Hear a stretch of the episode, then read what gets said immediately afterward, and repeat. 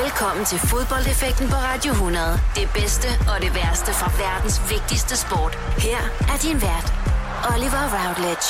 I feel glorious, glorious. Velkommen indenfor til denne uges udgave af Fodboldeffekten. Programmet, hvor I vi snakker om minder. Minder, som kan forankre en person til et vist sted med nogle visse personer, og som skaber den glæde og eufori, som kun fodbold det kan.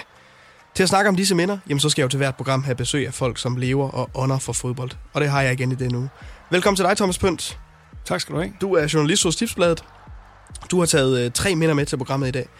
Var det svært for dig at holde dig, holde dig til de tre fodboldminder? Ja, det var det. Jeg synes, der er rigtig meget at vælge imellem. Men øh, der er også nogle kampe, der lyser op. Og så var det bare ligesom et spørgsmål om at, at vælge de tre bedste af dem. Hvorfor tror du, fodbold er, er så god en sport til at skabe de her minder, som bliver sammen med andre folk, og som man efterfølgende kan huske og, og tale om? Altså? Jamen, det er jo fordi, det, hvad skal man sige, følelsesmæssigt bliver man ramt af, af de her fodboldkampe så, så intenst, fordi man går så meget op i det. Og øh, altså, det, det sætter sig bare. Fordi man, man, er så, man bliver så begejstret, man bliver så, man bliver så trist. Altså, man, det, derfor er det, at det virker. Og samtidig så er det jo nogle enestående historier, der tit bliver fortalt i de her fodboldkampe, som gør, at man også har nemmere ved at huske dem. Tror du, nogen af minder også er defineret af, hvem man er sammen med på de her tidspunkter, eller er det udelukkende fodbolden? Nej, det er klart, at det handler også om, hvem man er sammen med, fordi fodbold er jo en social oplevelse, i og med, at man står mange tusind mennesker sammen på lægterne. Ja. Om et øjeblik, Thomas, der skal vi snakke om, øh, om din tid hos Tipsbladet blandt andet, men, øh, men, men fodbolddel af det. Du har været ansat siden 96, altså 22 et, et halvt år, og så du har fulgt godt med i, i fodboldverdenen siden, der ja. kan man roligt sige. Ja. Jeg vil gerne have, at vi lige dykker ned i den engelske fodboldverden øh, ja. om et øjeblik. Men endnu en gang vil jeg bare sige velkommen til denne 22. udgave af Fodboldeffekten. Min gæst er Thomas Pønt her på Radio 100. Du lytter til fodboldeffekten på Radio 100 med Oliver Routledge. I denne uges udgave af Fodboldeffekten har jeg besøgt dig, Thomas Pønt. Du er journalist hos Tipsbladet. Og det har du jo faktisk været, som jeg også sagde i introen, i 22,5 år uh, rammer vi nu her. Det, mm. det er jo lang tid i, i, i et sted, men du er glad for Tipsbladet? Ja, det må man sige. Altså, hvis man, mens jeg gik på journalisterskolen, og spurgte mig, hvad for et job kunne du bedst tænke dig at få, når du engang var færdig, jamen så ville jeg have sagt, hvis man kunne komme ind på tipsbladet, så ville det være det optimale. Og i det uh, fælles for de år, det er, at du, du har fuld fodbold tæt, og, og, og engelsk fodbold blandt andet også siden din start i, i 96. Det må man sige. Hvis du sådan skal dykke ned i, i sæsonerne i Premier League, hvis vi skal, hvis vi skal tage fra 96 for eksempel, er der, er der nogle sæsoner, som du husker bedre end andre op, op til, til nu? Altså, da jeg blev ansat på Tipsbladet i 96, der er jeg så heldig, at, at jeg faktisk kommer til at dække engelsk fodbold med det samme. Ja. Øh, så man kan sige, at de første år med engelsk fodbold fylder, fylder rigtig meget for mig, fordi der, altså jeg har selvfølgelig fulgt det i, ja, altså som med tipslørder og så videre, så jeg har fulgt det siden øh, starten af 70'erne, fra jeg kan begynde at huske. Øh, men nu skulle man pludselig til at skrive om det, og man skulle følge det meget tættere, end, end man gjorde før, og det er det jo før øh, internettets tid, så vi havde den procedure, at hver dag der lå der tre engelske aviser på mit skrivebord fra kiosken inde i Helsingør. Dengang havde vi redaktion op i Ålsgård. Ja. Og så skulle man simpelthen læse de her aviser og sætte sig ind i alle de her detaljer, som man ikke havde kunne sætte sig ind i før. Og det var jo dybt fascinerende at kunne få lov til at grave sig ned i det på den måde. Og jeg synes også, at, at faktisk, jeg synes 96-97 sæsonen er en helt fantastisk sæson. Okay, ja. Fordi øh, Newcastle opruster voldsomt på det her tidspunkt, og køber blandt andet Alan Shearer. Ja. De har den her offensiv med Alan Shearer, Les Ferdinand og den vanvittige kolumbianer Faustino Asprilla, som ligesom skal tage kampen op med Manchester United og samtidig så er der en klub, som du kender, Middlesbrough. Ja, tak. Ja. Som også øh, på fascinerende vis køber ind af de her enorme profiler. De køber Fabrizio Ravanelli ned i Juventus mm. for et eller andet... Jeg tror faktisk kun, det var for 7 millioner pund, men ja. det var småpenge i dag, men dengang var det et kæmpe beløb. Og man var så fascineret over de her italienere, som man havde fulgt i Serie A dengang TV2 begyndte at sende lige pludselig, men pludselig kunne vælge mellem engelsk og italiensk fodbold og italiensk fodbold var, var det jo det største på det tidspunkt. Ja. Og så kommer de her profiler til England, og hvordan kan det overhovedet hænge sammen, Og man tænker Fabrizio Ravanelli, den her sølvrev, ved, med det grå hår. Den rigtige sølvrev, ja. Ja, lige præcis. I den første kamp, der scorer han tre mål. Ja, han gør så. Og man er bare sådan, wow, det bliver helt fantastisk at følge med i det her. Du havde Chelsea med Sola og Vialli og alle de her. Der var, det, var, det var virkelig en tid, hvor Premier League voksede og eksploderede, så det var dybt fascinerende at være med til at følge. Hvad synes du, synes du der er, kan du se en udvikling i Premier League, så siden øh, jamen, du startede i 96 med, med at følge det fra start af, og så op til nu? Synes du, der har været en udvikling sådan i høj ja, spillestil? Helt, helt enormt, helt enorm udvikling. Altså, de første ture, jeg tager til England der i, i slutningen af 90'erne, altså der er jeg jo på, jeg er på Baseball Ground i Derby, og jeg er på Burnton Park i Bolton, og jeg er på The Dell i Southampton, og jeg er på det gamle Wembley, og det er jo altså, gamle nedslidte stadions. Ja. Så man oplever ligesom, hvordan det hele bliver fornyet over, så man kommer på nye funklende stadioner. Altså, jeg har gået rundt med betonstøv efter, på skolen, efter jeg har været på øh, Reebok Stadium første gang i Bolton, efter man har været på Burnton Park først. Ikke? Og det bliver jo en helt anden verden, fordi altså Burnton Park første gang, det var sådan et nedslidt stadion, der lå i udkanten af Bolton, og men tilskuerne sad sådan på, på trærækker nærmest, og efter kampen, så ned i presserummet, så kom daværende manager Colin Todd, der siden blev meget kendt i Danmark, ja. kommer ned og stiller sig ved siden af sådan en enorm beholder med kogende vand, man kunne bruge til at, at få te i. Og så stod han der ikke også, og, all right lads, what do you have? Ja. Og så stod man der som journalist, sådan fem vand omkring ham, ikke? Og med notesblokke, der var ikke nogen, der optog det, og det, det var meget sådan virkelig nede på jorden.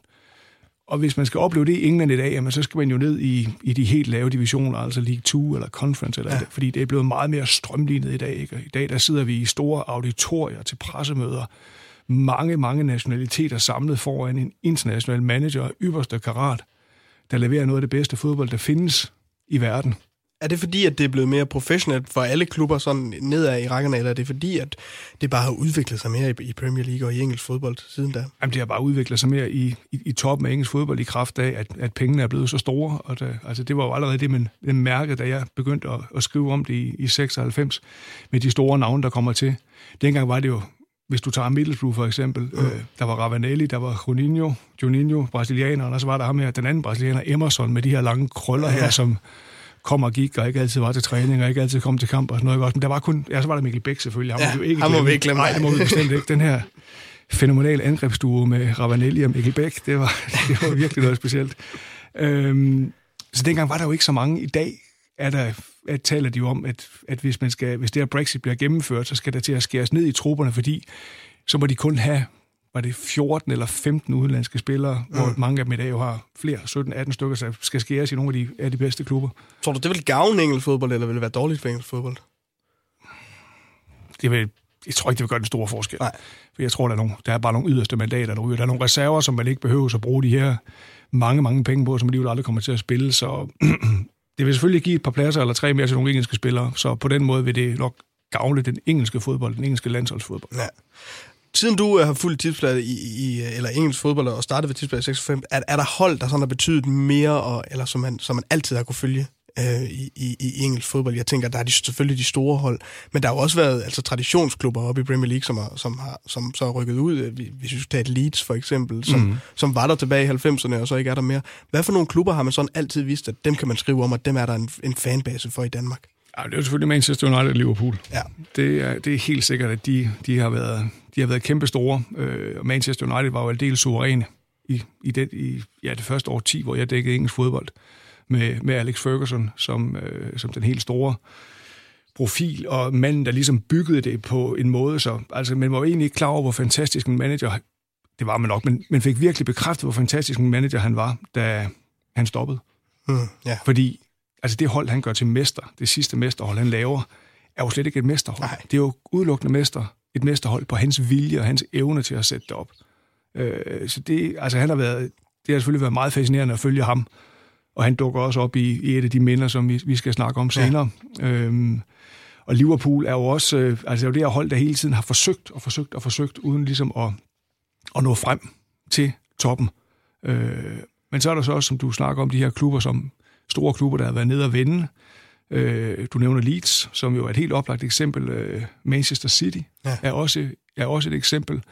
Øh, vi snakker om de her med, med de gamle stadion. Så jeg var på øh, deres gamle stadion Main Road til en kamp mod Arsenal, tror jeg det var, hvor de tabte 4 eller 5-1 i løbet af ingen tid, og så var jeg i den næstbedste række, hvor de spillede mod et lokalopgør mod Bury, og de tabte 1-0, og hvor der var en sindssygt aggressiv stemning bagefter. Ja. Altså, hvor tilhængerne virkelig var rasende på alt, hvad der ikke havde med dem selv at gøre, og det galt også, også for pressen. Og altså, jeg husker, hvordan øh, døren i presserum blev sparket op af en fan, der bare råbte og skreg. Altså, det, det var også vores skyld, ikke? Og de dykkede jo bare helt, helt, helt vildt, ikke? Jo. Og når man så tænker på, hvordan de i dag spiller på det her moderne stadion og har verdens bedste manager og nogle af verdens bedste spillere og er måske det bedste hold i verden lige nu. Ikke? Det er jo en fascinerende udvikling, de har været igennem, må man sige. Helt vildt. Men altså, hvis vi skal snakke om det her med, med hold, der er nede og vinde. Altså, Leeds er jo for eksempel et hold, der har taget turen fra Premier League og har været så ned i, i League One og, ja. og, og kigge sig. Øhm, senest Sunderland har taget samme tur med, med en dobbelt nedrykning. Jeg ved, du også lige har er, er færdiggjort en artikel om Sunderland ja. for Tipsbladet. Ja. De her klubber, der tager turen fra det ypperste af, af fodbolden har bydet på i England i hvert fald, og så helt ned til, til den tredje bedste række. Hvordan klarer de det, og, og, og hvad betyder det for klubber som, som Sunderland, altså for eksempel? Jamen, det er jo et, det er jo et voldsomt dyk for dem at, at opleve øh, at have været op på, at have været op på toppen. Altså man kan sige, at Sunderland har, har kun en pokalfinale sejr i 73, som de kan glæde sig over, hvor Leeds var de helt store hold i 70'erne med masser af mesterskaber og så videre. Så for dem har det været en, en, en endnu voldsommere ledtur at være igennem. Men altså lige med Sunderlands eksempel, så kan man sige, at deres nedtur har været så bræt, at det, at de så pludselig er kommet ned i League One, gør, at, at folk har ikke givet op på dem endnu. At der er blevet solgt 22.000 sæsonkort til den her sæson, som er deres første i League One siden 86, 87 eller 87, 88. Ja. Og det er kun anden gang, de er så dybt ned. Men, men det gør bare, at, at der er stadigvæk en, op, en lokal opbakning til det. Og det samme har der jo også været i Leeds. Og det samme var det også i Manchester City. Det kan godt være, at der var nogle tilhængere, der løb ind og rev deres sæsonkort i stykker og kastede med hovedet af manageren, ikke også? men de fleste, de kom jo stadigvæk. Ja. Fordi altså kærligheden til klubben, den, den er usvækket. Og det er jo en af de ting, som gør fodbolden så unik, og både i England og i Tyskland og Italien og Spanien. Altså, at uanset hvor ringe det går, jamen så folk, de står ligesom ved den her kærlighed, de har til det. Så derfor har de her store klubber bare den opbakning, stort set uanset hvad. Og i Sunderland, der er de jo lykkelige, fordi jamen, de vinder Ja. Altså, de har jo spillet to sæsoner. De sidste to sæsoner har de vundet samlet seks kampe på hjemmebane. Det er godt nok deprimerende, når du har 30-40.000 mennesker, der står uge ja. efter uge og bare ser favoritterne tabe og nu har de vundet otte kampe træk. Men en fællesnævner for klubber som for eksempel Sunderland og Leeds, der tager, der tager turen fra Premier League og, og ned til, til de lave rækker. Sunderland er, så vidt min information er, ved at få styr på deres økonomi igen, men der er dårlig ja. økonomi i begge klubber. Er det fordi, at man ikke kan administrere det der med at rykke ned og de her parachute payments ordentligt, eller er det fordi klubben er dårligt ledet i, i forskellige områder? Øh, altså for Leeds' vedkommende, så var det jo, der var det jo tydeligt tale om en dårlig ledelse, at man, at man satte ligesom alt, hvad man havde på at tage det sidste skridt op og blive mester. De lå jo i de der nummer 2, nummer 3, nummer 4. Man kunne ikke vælte Manchester United. Det gjorde de i den sidste sæson, før Premier League blev indført i 92, hvor Leeds vinder mesterskabet foran United med Gordon Strachan og Gary McAllister osv. osv. med Peter Speichels første sæson i Manchester United i øvrigt. Øhm, men de ligger så lige under toppen og kommer med i Champions League og får pludselig enorme midler, og man tænker, at vi bliver nødt til lige at tage det sidste skridt. Så de låner alt, alt, alt for mange penge og køber blandt andet Rio Ferdinand, øh, rekordindkøber den her forsvar for West Ham, og, og så kommer de ikke i Champions League. Hmm. Og så vælter korthuset. Og så viser det sig jo så også alle de her vanvittige historier, der kommer ud med, med de her øh, guldfisk, der svømmer rundt til, jeg ved ikke, hvor mange tusind pund i et eller andet kontor, fordi det er feng shui-agtigt. Og, og de samme historier har man selvfølgelig også haft i Sunderland, hvor man... Øh, jeg tror, der var noget med, at de brugte 1000 pund om ugen og måneden på at få flyttet plastikplanter rundt i kontorerne. Så det ikke var de samme plastikplanter, der stod i samme kontor, men der kom ind og flyttede dem lidt rundt en gang, men der kom nogle nye. Det gav man så 10.000 kroner for. Ja. Så, så det er klart, at, at tingene løber løbsk for dem. Men øh, altså Sunderland har, har virkelig fået... De havde en meget, meget upopulær amerikansk ejer, der hed Ellie Short, som, da han solgte klubben, han havde brugt en milliard kroner i klubben allerede i løbet af de 10 år, han havde været der og så lukker han med at bruge en milliard mere ved ligesom at annullere et personligt lån, der havde i klubben, og dække deres bankgæld, så de kunne starte ja. på en frisk. Så de er faktisk ret godt kørende lige nu. Også netop fordi de har de fællesskabspenge, som jo er, det er jo, hvad er det, 250 millioner kroner, de har at gøre godt med nede i League One. Ja. Det svarer til 10 klubbers årsbudget. Så de burde virkelig rykke op. Hvis de ikke rykker op, så er det nærmest pinligt. Er det sådan en stemning er i Sunderland også, at, at de er glade for at spille i League One, fordi de vinder, og de tror på, at de kan rykke op? Ja, Ja, og det er jo øh, fair nok, og jeg håber også som fodboldmand, at Sunderland rykker op, på trods af, at jeg også er Middlesbrough-mand, men øh, vi har altid haft et godt tag på Sunderland, så det, det skal jeg nok tro på. Tusind tak for, for den snak, Thomas, om et øjeblik, der skal vi øh, tilbage til Danmark. Vi skal have fat i det første minde, du har taget med. Vi skal også øh, tilbage til 90'erne igen. Det er 1991. Det er OB imod OB. Vi vender det lige om et øjeblik her i Fodboldeffekten. Fodboldeffekten på Radio 100. Vi er i gang med denne uges udgave af Fodboldeffekten, hvor jeg besøger journalist fra Tipsbladet Thomas Pønt. Thomas, vi skal snakke om det første minde, du har taget med. Ja. Det er en kamp, øh, der foregår i Aalborg. Det er mellem AB og OB den 14. august 1991. Du skriver til mig, at det her det er den bedste Superliga-kamp, jeg har set. Jeg så den på stadion, hvor jeg voksede til som fodboldtilskuer. Mm. Hvad har den her fodboldkamp betydet for dig? Jamen, det var jo sådan en kamp, hvor man kom igennem hele følelsesregistret.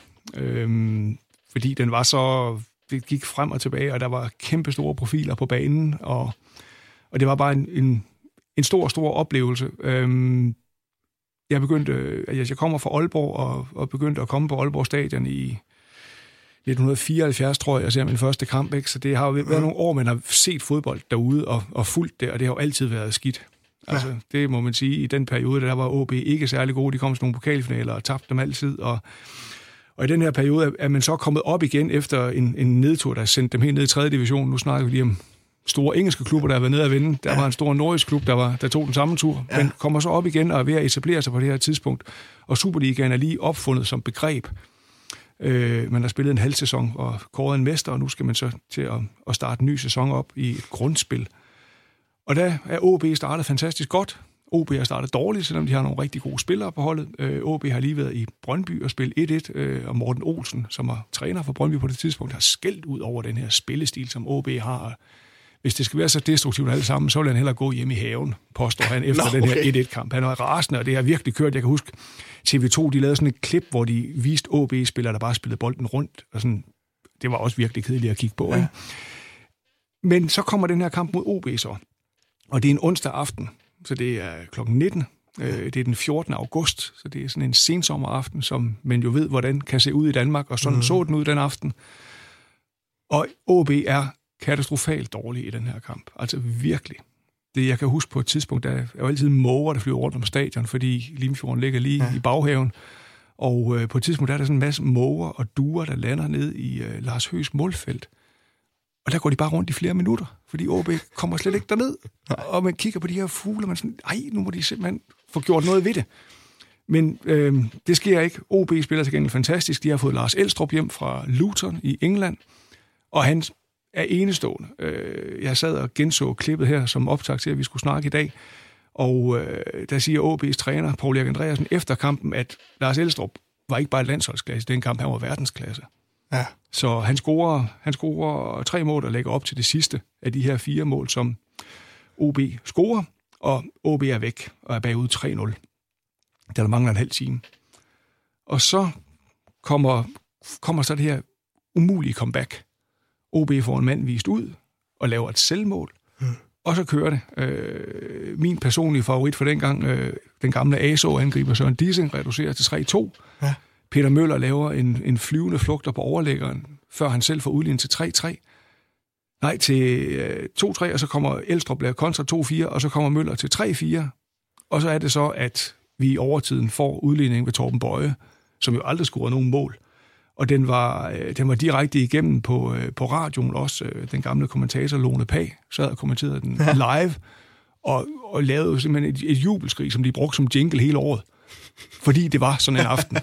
Altså, det var simpelthen bare... En, du ved, det er sådan en kamp, hvor man, hvor man som, som tilskuer, som hjemmebane-tilskuer, har opgivet enhver tanke om, at det her det kan blive til noget. Og OB har heller ikke fortjent det. Men så pludselig, det der sidste 15-20 minutter, ikke, der falder, falder alting på plads, og de scorer helt uhørt fire mål. Det var ja. vi jo slet ikke vant til deroppe. Og du siger, at de har spillet destruktiv fodbold imod Brøndby, og så kommer de bagud 3-0 efter 60 minutter imod OB på hjemmebane. Altså, det er da meget godt, du bliver på stadion trods alt. Har man ikke bare lyst til at gå hjem nærmest? Nej, altså. aldrig. Nej. aldrig. Jeg tror aldrig nogensinde, jeg har forladt en kamp før tid. Det er jeg fuldstændig uforstående over for. For man ved jo aldrig, hvad der sker, og fakta ved jo også, at de fleste mål bliver scoret til sidst. Mm. Så det er jo simpelthen noget af det dummeste, man kan gøre, det, det er at gå før en kamp er slut. Det er jeg glad for at høre. Men hvad er det for et OB-hold på det her tidspunkt, hvis vi lige dykker ned? Du siger, du kommer fra Aalborg. Ja, ja. Altså, når hvis vi, du siger selv, Torben Bøje, Søren Dissing var en personlig favorit for dig, og, ja. og, og en ung Peter Møller også. Hvad er det for et OB-hold på det her tidspunkt i, i, i starten af 90'erne? Jamen, det er jo, det er jo lokalt. Det var, det var klubberne jo dengang. Altså, jeg kan huske, øh, det er jo, der, er jo, der er jo ingen københavner, der ligesom tager til jyske klubber. Nej. Og det er jo meget få jyder, der tager til københavnske klubber. Og netop med Søren Dissing, den her gamle angriber her, der OB de rykker op i, i den bedste række, der, eller da de skal kæmpe for at rykke op i den bedste række, der er det sådan lidt, hvad gør vi, hvordan forstærker vi os? Jamen, så henter man en topscorer i en Jyllandsserieklub. Det var sådan, man gjorde dengang. Det var det niveau, Superligaen var på. Og det var selvfølgelig ikke så højt, som det var nu, men det var godt nok lokalt. Altså, der var de her Søren Larsen, Søren Torst, Ip Simonsen var skadet, Lars Thomsen, Kalifasius, Peter Rasmussen. Altså, det var lokale nordjyske navne.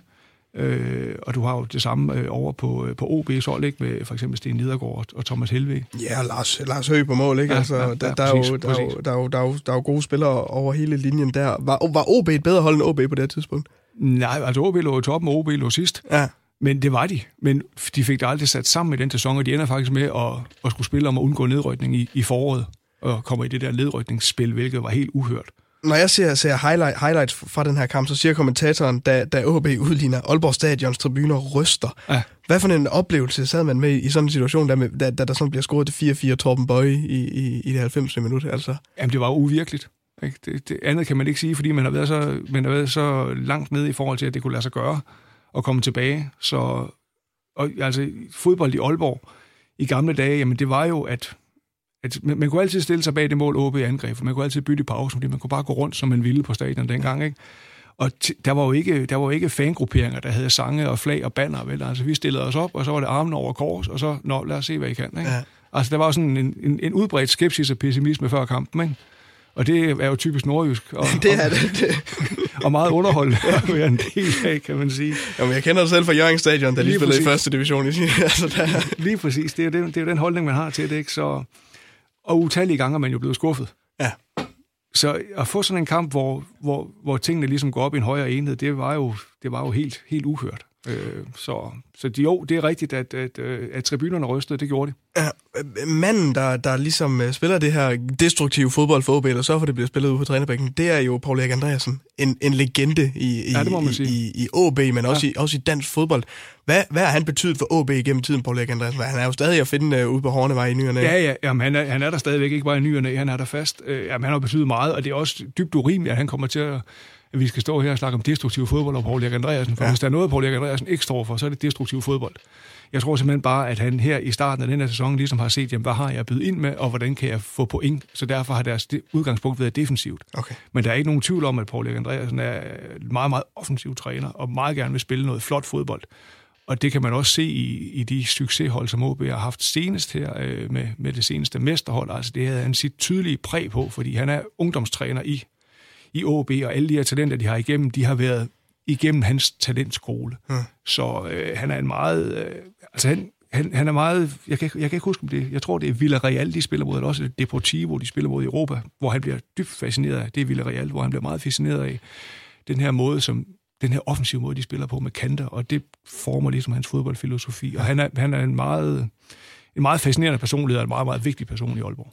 Jeg har jo selv haft øh, kvæg min opvækst i Nordjylland rigtig mange venner, der har været ude i, ude i ungdomsafdelingerne i og også nogle af dem er kommet op igennem, og de nævner alle sammen Paul Erik Andreasen som mm. værende en bærende faktor for, at man bliver en professionel fodboldspiller, men også et godt menneske, når man er professionel ja. fodboldspiller. Ja.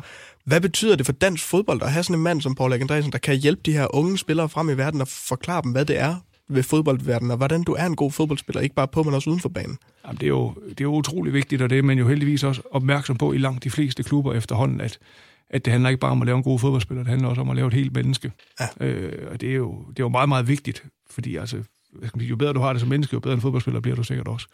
Så, øh, så altså det, der sker rigtig mange gode ting på talentfronten i dansk fodbold generelt, som vi også kan se på vores øh, ungdomslandshold, der jo gør det fantastisk godt. Og den her kamp, du siger, det, det, det er lige der, hvor man har, hvor man har opfundet Superligaen som, som koncept, som sådan. Superligaen for dig, øh, du siger, det her det er jo sådan starten af den, men hvad, hvad den betydet for, for dig, din fodboldkærlighed og, og, og fodboldforståelse igennem tiden? Jamen, den har jo ligesom været en del af mit arbejde, kan man sige, i og med, at jeg blev ansat på Tipsbladet i 96, så jeg har jo fulgt det i rigtig, rigtig mange år. Vi har så haft base i København, så det har mest været øh, FC København og, og Brøndby og FC Nordsjælland og de her klubber, som man har fulgt. Ja øh, mens vi har haft journalister i, i Jylland, der mere har, har taget sig af de jyske klubber. Så, øh, men det er, jo, altså det, er jo, det, er jo, det er jo en fantastisk liga, fordi øh, vi kan jo sidde og begejstre os over den engelske fodbold og Champions League på tv. Ja. Og det er, jo, det er jo fedt, men der er jo ikke noget bedre end at komme ud på stadion, fordi der kan du selv bestemme, hvad du vil kigge på. Det kan jo godt være, at, at tv-kameraerne ikke tv-kameraerne fangede ikke de der måger, der gik rundt ned i Lars Høghs målfelt. Men ja. dem stod jeg jo og kiggede på. Så du bestemmer selv, hvad for en oplevelse du ligesom vil have. Den bliver ikke bestemt for dig og du er sammen med folk, så der er jo en masse snak før, under og efter, øh, som man ikke får på samme måde, når man sidder og ser kampen hjemme i sofaen. Så, øh, så på den måde er Superligaen unik øh, for os danskere. Du, det, du kan også have et første divisionshold, du dyrker, anden divisionshold. Der er jo masser at gå ombord i, så det er jo simpelthen kun at, at komme ud og nyde det, fordi det er stort. Hvem tager du på Aalborg Stadion med i den her tid, hvor du er inde og ser OB? Altså, er det venner, eller er det familie? Altså? Altså, jeg starter med at komme derud med, med min far, ja. og så kommer min lillebror med senere hen, og så, da vi bliver større, der, der tager vi ud med venner. Mm. Så, øh, så det, og det er måske også, en af, måske også en af grundene til, at jeg er den her kamp med OB. OB, den fylder så meget for mig, fordi øh, jeg flytter så fra Aalborg i 92, så det er sådan en, det her det er den sidste sæson, hvor jeg kommer fast på stadion, ja. og hvor jeg ligesom er, er fan af OB. Fordi så flytter man væk, og når man så begynder at skrive om det, jamen så, så, så, så forsvinder den her, det her fanforhold, kan man sige. Så, øh, så mit fanforhold til OB er mere sådan nostalgisk i forhold til sådan, som det var dengang i 80'erne og 90'erne, når man gik på stadion. Er du træt af ikke at kunne have sådan et fanforhold kvæt i dit arbejde? Altså? Ja, det, øh, det, det, er, det, det må jeg sige. Altså, vi har haft en, øh, vi har også en podcast, hvor, hvor vi netop snakkede om det tema. Ja. Det her med, at altså, vi har jo et, et fantastisk job. Det er der ikke nogen tvivl om, og det skal vi kun være glade for, og det er vi også. Vi får lov til at se en hel masse fodbold og dykke ned i alle mulige ting. Men øh, fanforholdet, det mister man jo, fordi man går jo ud og er objektiv på alle kampe. Mm. Og det skal man være. For ellers så kan man jo ikke behandle det seriøst. Og det gør jo så, at de her, at de her følelser, man eventuelt måtte have for, for klubben, de, de forsvinder. Så det, det, jeg, jeg er tit meget misundelig, når jeg snakker med de her fans og så videre, der har, der er helt op under loftet over en kamp. Ja. Og det er bare sådan, ja, det er vi jo også, men vi er det mere sådan i forhold til den historie, der lige er blevet fortalt. Ja. Det er den, der fascinerer os, det er den, vi skal give videre. Men den der med bare at gå amok i snak og nostalgi og fadøl og så videre, altså vi sidder jo med en computer og sidder og skriver. Ja, og det skal vi ikke brokke os over. Det er et fantastisk job, men... Det men der er jo no cheering in the press room. Lige altså. præcis, og, det, og sådan er det også. Så derfor så er det da, det er helt klart noget, med savner, ja. Så er det godt, vi startede med den første kamp, hvor du, hvor du, hvor du var fan her af de tre minder, du har taget med. De næste to, der er vi ude i noget journalistisk virke, i hvert fald med, med minderne, der, som vi kommer ind på. Mm. Men det var det første minde, du har taget med. OB imod OB den 14. Øh, august 1991 på Aalborg Stadion. En 4-4-kamp, som øh, jeg godt gad have overvejet. Det virker til at være ret vildt i hvert fald. Det var det. Fodboldeffekten på Radio 100. De største og de værste øjeblikke i fodboldhistorien. I denne uges udgave af Fodboldeffekten her besøg af Thomas Pønt. Du er journalist hos uh, Tipsbladet. Der har været det i 22 et halvt år, Thomas. Det er rigtig flot, uh, først og fremmest, vil jeg, vil jeg sige. uh, vi er nået til det andet minde, du har taget med. Det er uh, en kamp imellem Tyskland og Italien. VM-semifinal i, uh, i 2006. Et uh, VM, der blev spillet i Tyskland. Ja. Hvorfor skal vi snakke om, om den her fodboldkamp? Altså, det er jo et spørgsmål, man tit får, når man har været på Tipsbladet i 22,5 år. Hvad, hvad er den bedste fodboldkamp, du har set? Ja. Og der siger jeg altid, jamen det var Tyskland-Italien i Dortmund VM-semifinalen i 2006. På trods af, at der står 0-0 efter 90 minutter? Ja, ja, det er, er fuldstændig underordnet. Det ja. var en, øh, en kamp med en nerve og intensitet, så jeg aldrig har oplevet noget lignende. Mm. Fordi det netop handlede om, altså en VM-semifinal, det er det sidste skridt før det største. Og det var to lande, der mødtes, der havde hver deres historie i det her VM, som, som var så specielt. Du har det tyske landshold, som er på hjemmebane, og hvor det bliver ligesom sådan en, det bliver sådan en vækkelse, øh, en, en, en glædesros gennem sommeren for de tyske fans, altså som jo altid sådan har haft sådan lidt, åh, ja, altså vi kan jo ikke rigtig flage og glæde os over de her ting, fordi vi har den historie, vi har, og nu var der gået så mange år, nu var det okay at tage flaget op, og det opdagede folk, og det blev simpelthen så euforisk at, at bevæge sig rundt i den VM-slutrunde. Jeg dækkede den, jeg var dernede i fire uger, og dækkede den fra øh, anden runde i gruppespillene, og så hele vejen til og med finalen.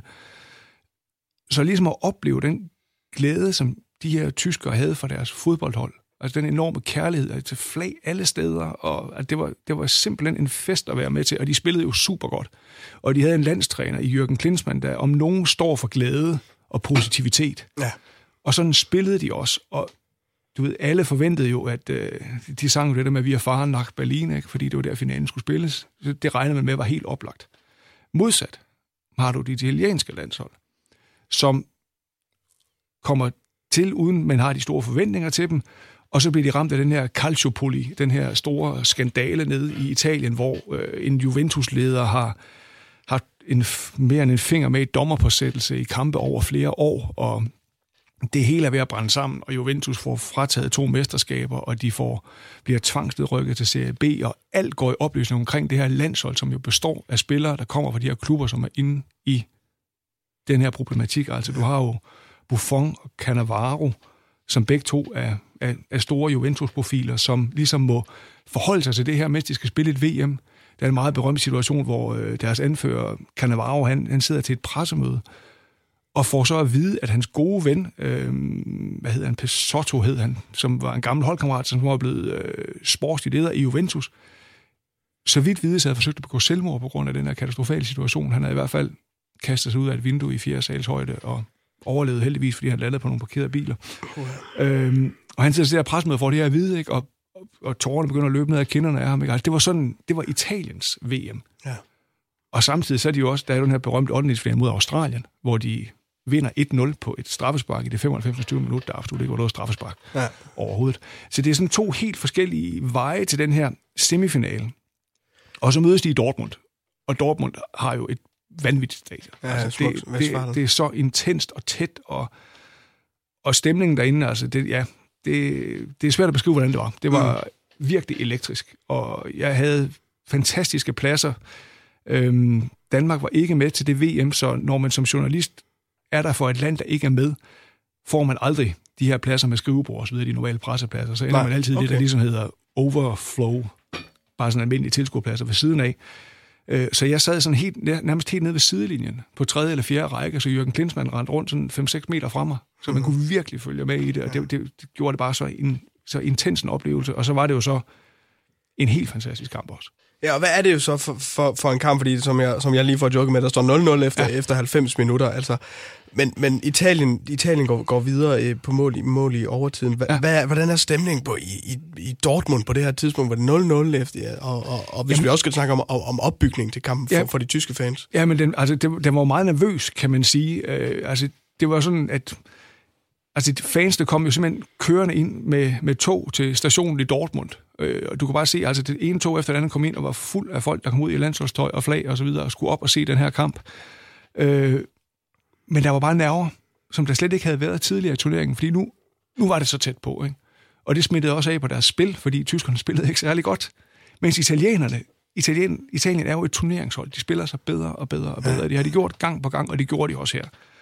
De dominerer faktisk kampen, og, og tyskerne er, er ramt, og de er nervøse, og, og så går vi ind i den her forlængede spilletid, hvor Italien har, de har to stykker på stængerne i, i første halvleg den forlængede spilletid, ikke? og, og det, det, er simpelthen det er sådan nervepirrende for alle de her tyske tilskuere, der sidder rundt omkring, de kan slet ikke holde det ud. Og de er lige ved at klare den, ikke? Altså, vi er fremme ved det 119. minut. Så de er så tæt på en straffesparkskonkurrence, som de lige har vundet mod Argentina ja. i kvartfinalen. Notorisk gode også på ja, lige præcis, lige præcis. Og så kan det være, at de klarer den alligevel så de kan få lov til at farnakke Berlin. Farnakke Berlin. Men så er det så, at, øh, at øh, Del Piero, han sparker rigtig godt på mål. Jens Lehmann redder til Jørgens Bak. Og så bliver den, Jørgens Bak bliver slået ind. Tyskerne tror, de får den reddet. Den ryger ud til Del Piero, der dribler et par gange på, på tværs. Og så laver han det, vi herhjemme kalder en lavdobaflevering. No look. Kigger det en vej, slår den ind til den her meget ukendte bak, Fabio Grosso, der så sparker den guddommeligt ind. Og så laver en jubelscene, som jo er legendarisk. Den kan man godt gå ind på YouTube og lige ja. tjekke. Den er, det er godt nok en mand, der er glad. og det kan jeg også godt forstå. Ja, det forstår man egentlig godt. Tænk at score det afgørende mål i en VM-semifinal i det 119. minut. Det, det må mod, være godt. Mod tyskerne i Tyskland. Ja. Og vi er jo ikke færdige. Nej. Fordi tyskerne trykker alt, hvad de har det sidste minut.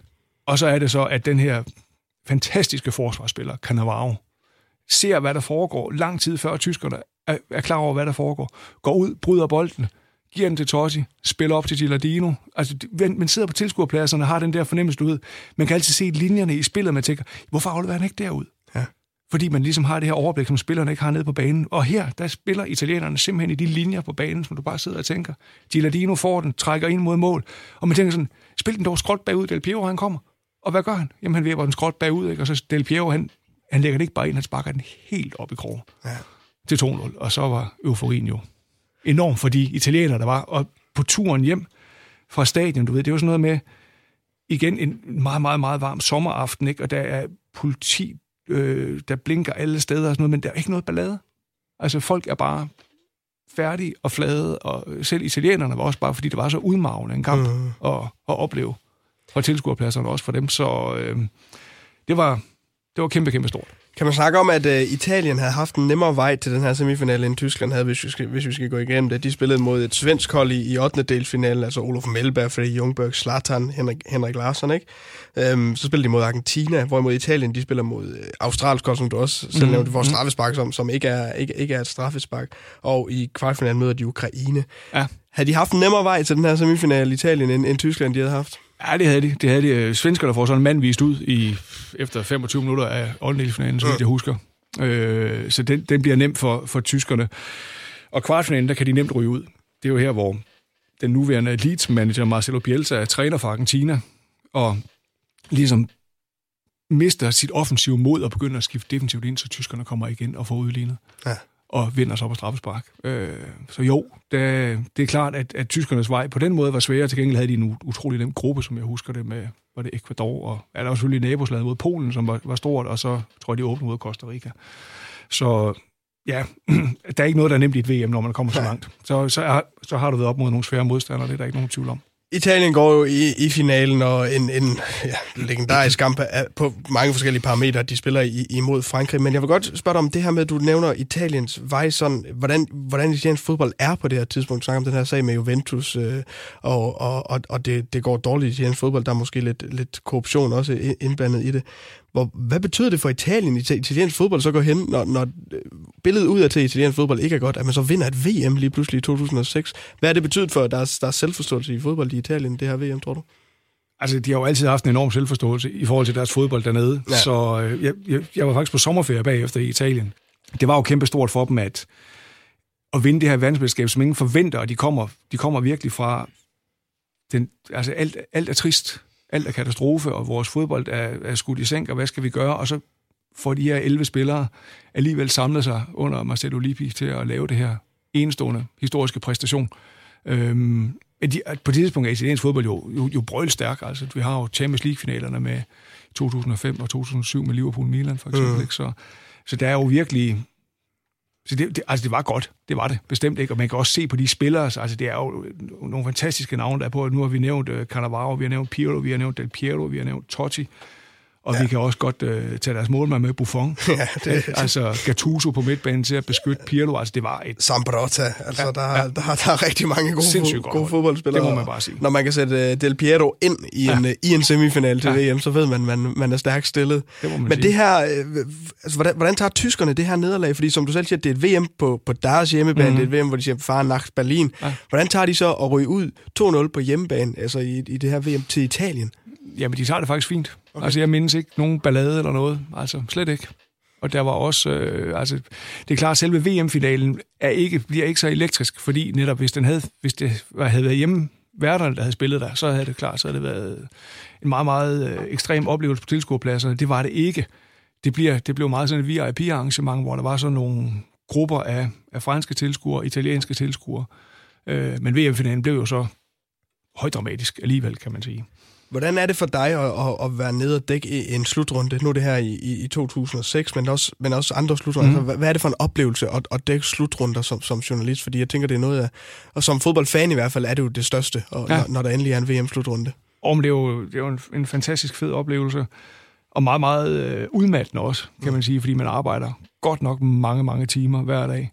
Øhm, men altså, man kommer jo ind i sådan en, en klokke af fodbold, kan ja. du sige, ikke? Fordi altså, når det er klart, vi, jeg beskæftiger mig mange timer om ugen med fodbold, men der er bestemt også andre ting i mit liv. Men når man er afsted til en slutrunde, så er det kun fodbold. Og det er fodbold hele tiden. Og du rejser rundt i det her land. Den her, den her slutrunde, der havde vi, uh, tipspladsredaktionen havde base i Dortmund, og så kørte vi ud derfra. Ja. Eller tog toget ud derfra. Ikke? Og så, så man kommer rundt i landet, og man oplever træningslejre og forskellige stadions, og en slutrunde er jo en, en, en historie i sig selv, hvor der sådan hele tiden bliver skrevet små kapitler, og som vokser til, og, og, og, og man ved alt. Man har styr på alle detaljer før sådan en finale. Altså, der, du kan spørge mig om hvad som helst, jeg vil vide det. Ja. Ikke? Det... Hvor, hvor, og, og den fornemmelse har man jo ikke det daglige af fodbolden. Vel? Der, det er mere sådan de store linjer og, og de små detaljer. Men her der havde man styr på alt, og det, det er en fantastisk oplevelse at komme ned i den klokke, som sådan en slutrunde er. Det er, ja, det er enestående, og det er fedt at få lov til at være med til. Din øh, kære kollega på tipsbladet, Sebastian Stanbury, da jeg havde besøg af ham, der kaldte han VM i 2022 i Katar som en af de største skandaler, der var i, i fodboldverdenen. Det her er jo et VM, der foregår i et land, der har en stolt fodboldtradition. Og det samme øh, kan, kan jo sige sig, og øh, der VM i Brasilien. Betyder det ekstra at have et VM i et sted, hvor, hvor kulturen er der også for at skabe et godt VM?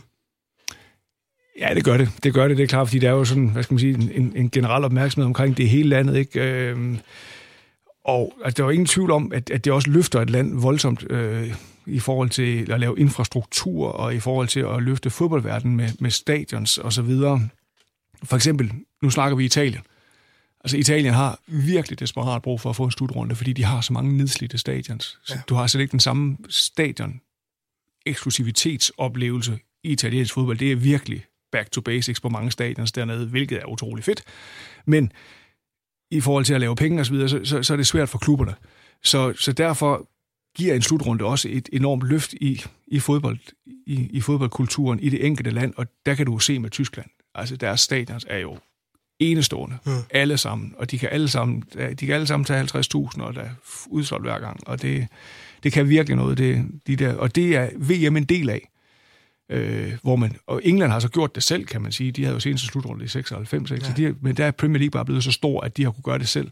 Øh, så de ville ikke engang skulle renovere ret meget på deres stadion, hvis de skulle få en slutrunde på et tidspunkt. Og så er det da klart, og der kan jeg sagtens følge Sebastian i, at det, at det er da utroligt trist, at man så lægger VM et sted, hvor det ikke får nogen betydning efterfølgende heller. Altså, mm. Og et, det er samtidig det er et lille land, og hvordan skal alle de her fans komme rejsende ned, og hvordan skal det overhovedet kunne lade sig gøre rent praktisk og sådan noget, det er meget, meget lidt velovervejet. Ja. Men i hvert fald i 2006, der var der styr på alle tingene. Ordnung mod Sein i Tyskland, og det, det var der i hvert fald her i 6. Et dejligt minde. Tyskland imod Italien VM semifinalen i 2006. Fodboldeffekten på Radio 100. Der er altid noget, man husker. Jeg har i denne uges udgave af Fodboldeffekten besøgt dig, Thomas Pønt. Du er journalist hos Tipsbladet, og øh, vi skal til og i gang med det tredje og sidste minde, du har taget med. Ja.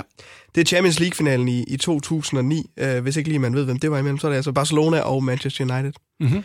Du skriver, at det her det er begyndelsen på Guardiolas æra og den moderne fodbold, vi kan nyde i dag. Messis mål på hovedstød og specielle minder for pressemøderne omkring de to kampe. Mm-hmm. Ja. Så uh, jamen, hvor skal vi starte henne? Altså, hvad, hvad er det her for en kamp for dig, og hvorfor er det en af dine bedste fodboldminder? Altså, det, jeg synes, det er jo fascinerende, når man er inde og se en fodboldkamp, der så viser sig at, at være starten på noget, der kommer til at præge så mange år bagefter, mm. som det her det gjorde. Øhm, for 15 år siden var der ikke nogen, der anede, hvad tiki-taka var for noget. Nej. Men det, det, det begynder at dukke op her første gang udtrykket bliver brugt er faktisk i, i VM i 2008, da Spanien bliver europamester ved at slå Tyskland. Der begynder man at snakke om tiki-taka. Den her, øh, den her spilforståelse og de her hurtige, korte afleveringer, der er mellem øh, Xavi og Iniesta og alle de her Barcelona-spillere, som er på det spanske landshold. Og så bliver Guardiola så træner for Barcelona i 2008, og tager ligesom den her Cruyff-skole, løfter den et niveau, og får jo en fantastisk første sæson for en træner, altså hvor de vinder mesterskabet, og hvor de vinder pokalen, og så skal de så i Champions League-finalen mod Manchester United, hvilket, hvis man spørger i Chelsea, de nok vil synes stadigvæk er den største uretfærdighed, der nogensinde er overgået nogen klub. Ja. Det er jo det her med, at de spiller den afgørende semifinal på Stamford Bridge, og Andres Iniesta, han scorer til 1-1 afgørende udbane mod de 93. 20. mål, efter en norsk dommer har overset mange straffespark set med Chelsea-øjne, og objektivt vurderet nok også et enkelt eller to. Ja, der var, øh, det var ikke sjovt at være norsk dommer bagefter i hvert fald, Ej, kan man, det var kan, man, kan man roligt sige. Det var, en, det var en hård aften for den gode Hørebø. ja, det var så. Men de når, Barcelona når så frem til finalen af den her vej, og skal møde Manchester United, som øh, er forsvarende Champions League-vinder. De har vundet i 2008 i Moskva i den rent engelske finale mod, mod Chelsea. Chelsea ja. Lige præcis. Engelsk fodbold er virkelig stort engelsk klubfodbold, de er meget dominerende. De har, øh, Arsenal har også været i semifinalen her, så det, de fylder meget. Øh, og så kommer Barcelona og Guardiola, og hvad kan de så? Øh, og de kunne jo en hel masse, må man sige. Øh, og det var bare en, det var bare en, en fascinerende kamp at se, øh, og ligesom følge det her, specielt det her midtbanespil med Xavi, Busquets, Iniesta, og så med Messi ind over os. Hmm. Øh, og Guardiola laver selvfølgelig en, øh, en taktisk, et taktisk øh, trick før kampen, hvor man forventer, at Messi spiller på kanten, og Samuel Eto'o spiller på toppen. Han bytter dem rundt og trækker Messi lidt ned. Og det får det engelske hold aldrig rigtig fat på, den der lille taktiske genistreg, han laver der. Og Eto'o scorer også efter 10 minutter ude fra kanten. Ja. Så øh, Samtidig så er det, øh, det er Cristiano Ronaldos sidste kamp for, for Manchester United også, øh, før han bliver solgt til Real Madrid. Og så er det, øh, er det Ferguson for fuld udblæsning, både før og efter. Ja. Øh, efter kampen. Altså når man er til de her Champions League-finaler, så er der jo altid et stort pressemøde dagen før, og så er der pressemøde efter kampen. Og øh, før finalen, altså der var, der var Ferguson jo virkelig i sit allerbedste lune. Der er ikke noget som Champions League. Altså Alex Ferguson elsker Champions League overalt. Og det forstår man godt, når man tænker på den finale, han havde i 1999. Ja, det må svære at blive sur på som øh, United-træner, tror jeg. Præcis, præcis. Og, og de her europæiske aftener har også bare defineret Manchester United på, på alle måder. Øh, og de vinder finalen i 2008, og nu er de mindst i finalen igen i 2009. Så han var bare glad og svarede på alle spørgsmål. Jeg, jeg mindes en norsk journalist, der stiller et spørgsmål til som optag til Champions League-finalen om, hvordan Sir Alex Ferguson synes, Ole Gunnar Solskjaer har klaret det som træner for reserveholdet i Manchester United. og Ferguson, han kigger sådan lidt på mig sådan, what? Before a Champions League final? Are you kidding me? I'll give you that one. og så svarer han så på spørgsmålet, ikke? Så han var, altså, og der er Ferguson er jo sådan en personlighed, som bare fylder sådan et presserum helt ud, ikke? Og det er, det er, det, det er en oplevelse at have, at have været til de her pressemøder med ham, den der kæmpe store skotske personlighed. Og så taber de så. Og så får vi så en helt anden Ferguson. Han var bare, han var indebrændt, han var rasende, ja. og han kunne næsten ikke holde det i sig. Og det er jo også fascinerende at opleve en mand, der, der bliver så frustreret og vred. Nå, man har jo et notorisk kendt uh, ejerskab, Ferguson, det er der ingen tvivl han, var, han, han, han kunne hurtigt blive vred, det er der ingen tvivl om. Og så kommer Guardiola svævende ind bagefter. altså den her meget unge Guardiola. Øh, og han var simpelthen så glad. Han kunne ja. slet ikke være i sig selv over det her med, det er mit første trænerjob, mit første år, og jeg har vundet tre titler. Ja. Altså det kunne simpelthen ikke være, det kunne ikke være større for ham. Og samtidig så er det jo også, Altså, det, det, bliver, det jo også en ikonisk kamp med det her... Øh, du har det her Messi, der scorer på hovedstød til 2-0, ikke? Altså, og Xavi, der slår sådan en indlæg, som kun kan ligge, hvor det ligger, og, og Messi, der kommer hoppende op og hætter den på tværs af Van der Sar, og så videre. Altså, det var, det var også bare en fed kamp. Der var mange fede detaljer i den. Der var... Ja, det var, det var godt, og øh, det blev starten på den her Barcelona-dominans, der jo har varet stort set lige siden. Ja, vi, vi Spillestilsmæssigt også Guardiola, hvad han står for, og hvad han har ført videre i Bayern München og nu i Manchester City. Lige præcis. Hvor, hvor, hvor stor en betydning tror du, Guardiola han sådan har haft for, for det moderne fodbold, vi, vi kan kigge på i dag? Jamen, det kan man slet ikke. Det kan man slet ikke. Øh, det, han, han, er, han er afgørende, og han, han står selvfølgelig på, på skuldrene af Johan Cruyffs Barcelona. Uh-huh. Og det er jo fedt, at fodbolden i dag er domineret af en tankegang, der handler om, at vi skal spille så offensivt, som vi kan, og vi skal score så mange mål, som vi kan, og hver eneste kamp handler altid om at vinde. Det er jo dejligt, ikke? For der har jo været perioder i fodboldens verden, hvor det vil handle om at undgå at tabe. Ja. Og det kan hurtigt blive kedeligt. Lige nu, der har du så mange klubber, der altid spiller for at vinde. Og det, er, det, det, det synes jeg er skønt at følge med i. Og, og du har det jo Guardiola i Manchester City nu, som øh, for mig at se er, er en favorit til at, at stå i den her Champions League-finale igen. Ikke? Og så Altså, det, jeg, jeg, det ærger mig lidt, at han valgte Manchester City, da han skulle tage sit nye job, fordi Manchester okay. City var kørt så meget i stilling til at blive så gode. Det var de jo allerede. Uh-huh. Tænk, hvis han nu har taget Manchester United i stedet for, ja. som var nede i en bølgedal efter Ferguson. Fordi man er jo ikke... Er man i tvivl om, at hvis Guardiola havde valgt Manchester United, hvor de ville ligge henne nu? Nej, det, nej, det, er, det er en god pointe. Det ja. tror jeg ikke, man, er, man vil være, nej. Og det havde været fascinerende at se, hvordan han ligesom havde transformeret det hold. Ja. Hvor Manchester City-holdet var ma- på mange punkter klar til ham allerede. Ja. Det er med, altså, så, altså, men han, er jo ikke, han udvikler også spillere på fantastisk vis. Altså, det er jo ikke bare, fordi han køber stjerner, der bare bliver flettet ind, og så kører det for dem automatisk. Altså, du tager sådan en fyr, som Leroy Sané fra Tyskland. Ikke? Altså, det var ikke en, som man sådan tænkte, at han bliver nok verdens bedste kant. Ja. Altså, det er Guardiola var med til at gøre ham til, selvom han lige er ved en bølgedal aktuelt. Ikke? Ja. Men det her Barcelona-hold på et tidspunkt, nævner, det, det bliver starten på, på, på, en, på, en, på en ære ja. i, i Barcelona. Men når man kigger ned på det her hold, altså det er jo et, et fuldstændig fantastisk fodboldhold, de har, hvis, hvis man... De har, det er jo en Carlos Puyol, Piqué, Victor Valdés, og, og Iniesta, Xavi, Busquets på midtbanen, ikke? Mm. to Messi og Thierry Henry i angreb. Det, det er jo også et fuldstændig fantastisk hold. Altså, ja. Alt er der for, at det skal gå godt, men, men Guardiola er jo, er jo, må så bare være lim, der får det til at fungere for, for Barcelona på det her tidspunkt. Ja, han kommer med den her filosofi, Altså den her, den her tiki-taka og den her filosofi, som de er vokset op med, det her berømte øh, La Masia-akademi, som man jo ikke kendte så meget til, før Guardiola ligesom kommer til. Og man finder ud af, hvad det er for nogle spillere, der bliver lavet dernede, og hvad de kan. Øh, så det, det er helt klart, ja. Det er starten, og, og to år senere i præcis den samme finale på Wembley, som jeg ikke var over at se, men som jeg selvfølgelig så i fjernsynet, topper det hold her i ja. en kamp mod Manchester United igen, hvor de vinder 3-1, og hvor det er måske den bedste Champions League-finale præstation af et enkeltstående hold nogensinde. Ja, der udspiller de dem fuldstændig, fuldstændig. United. Fuldstændig. Øhm, og hvis vi lige skal kigge, kigge på den anden side, vi snakkede øh, tidligere om Fergusons evne til at blive mestre med det sidste mesterskab, han får United med et hold, der ikke er et mesterskabshold. Mm. Men holdet, som Manchester United stiller op med her, er jo et, et flot hold. Du nævner en, at det, det er Ronaldos sidste kamp for, ja. for United. Det er en Wayne Rooney, der på det her tidspunkt er en rigtig, rigtig gode fodboldspillere. Mm. Uh, Carrick og Giggs, og så et, et midterforsvar, som muligvis er det bedste igennem uh, de seneste perioder i som United-mand med, med, med Rio Ferdinand og Nemanja Vidic og ja. en, en Edwin van der Sar, Sar på mål. Ikke? Ja. Det er jo også et rigtig godt United-hold på det, ja. på det her tidspunkt, men blev de bare overmatchet her af, et meget bedre fodboldhold?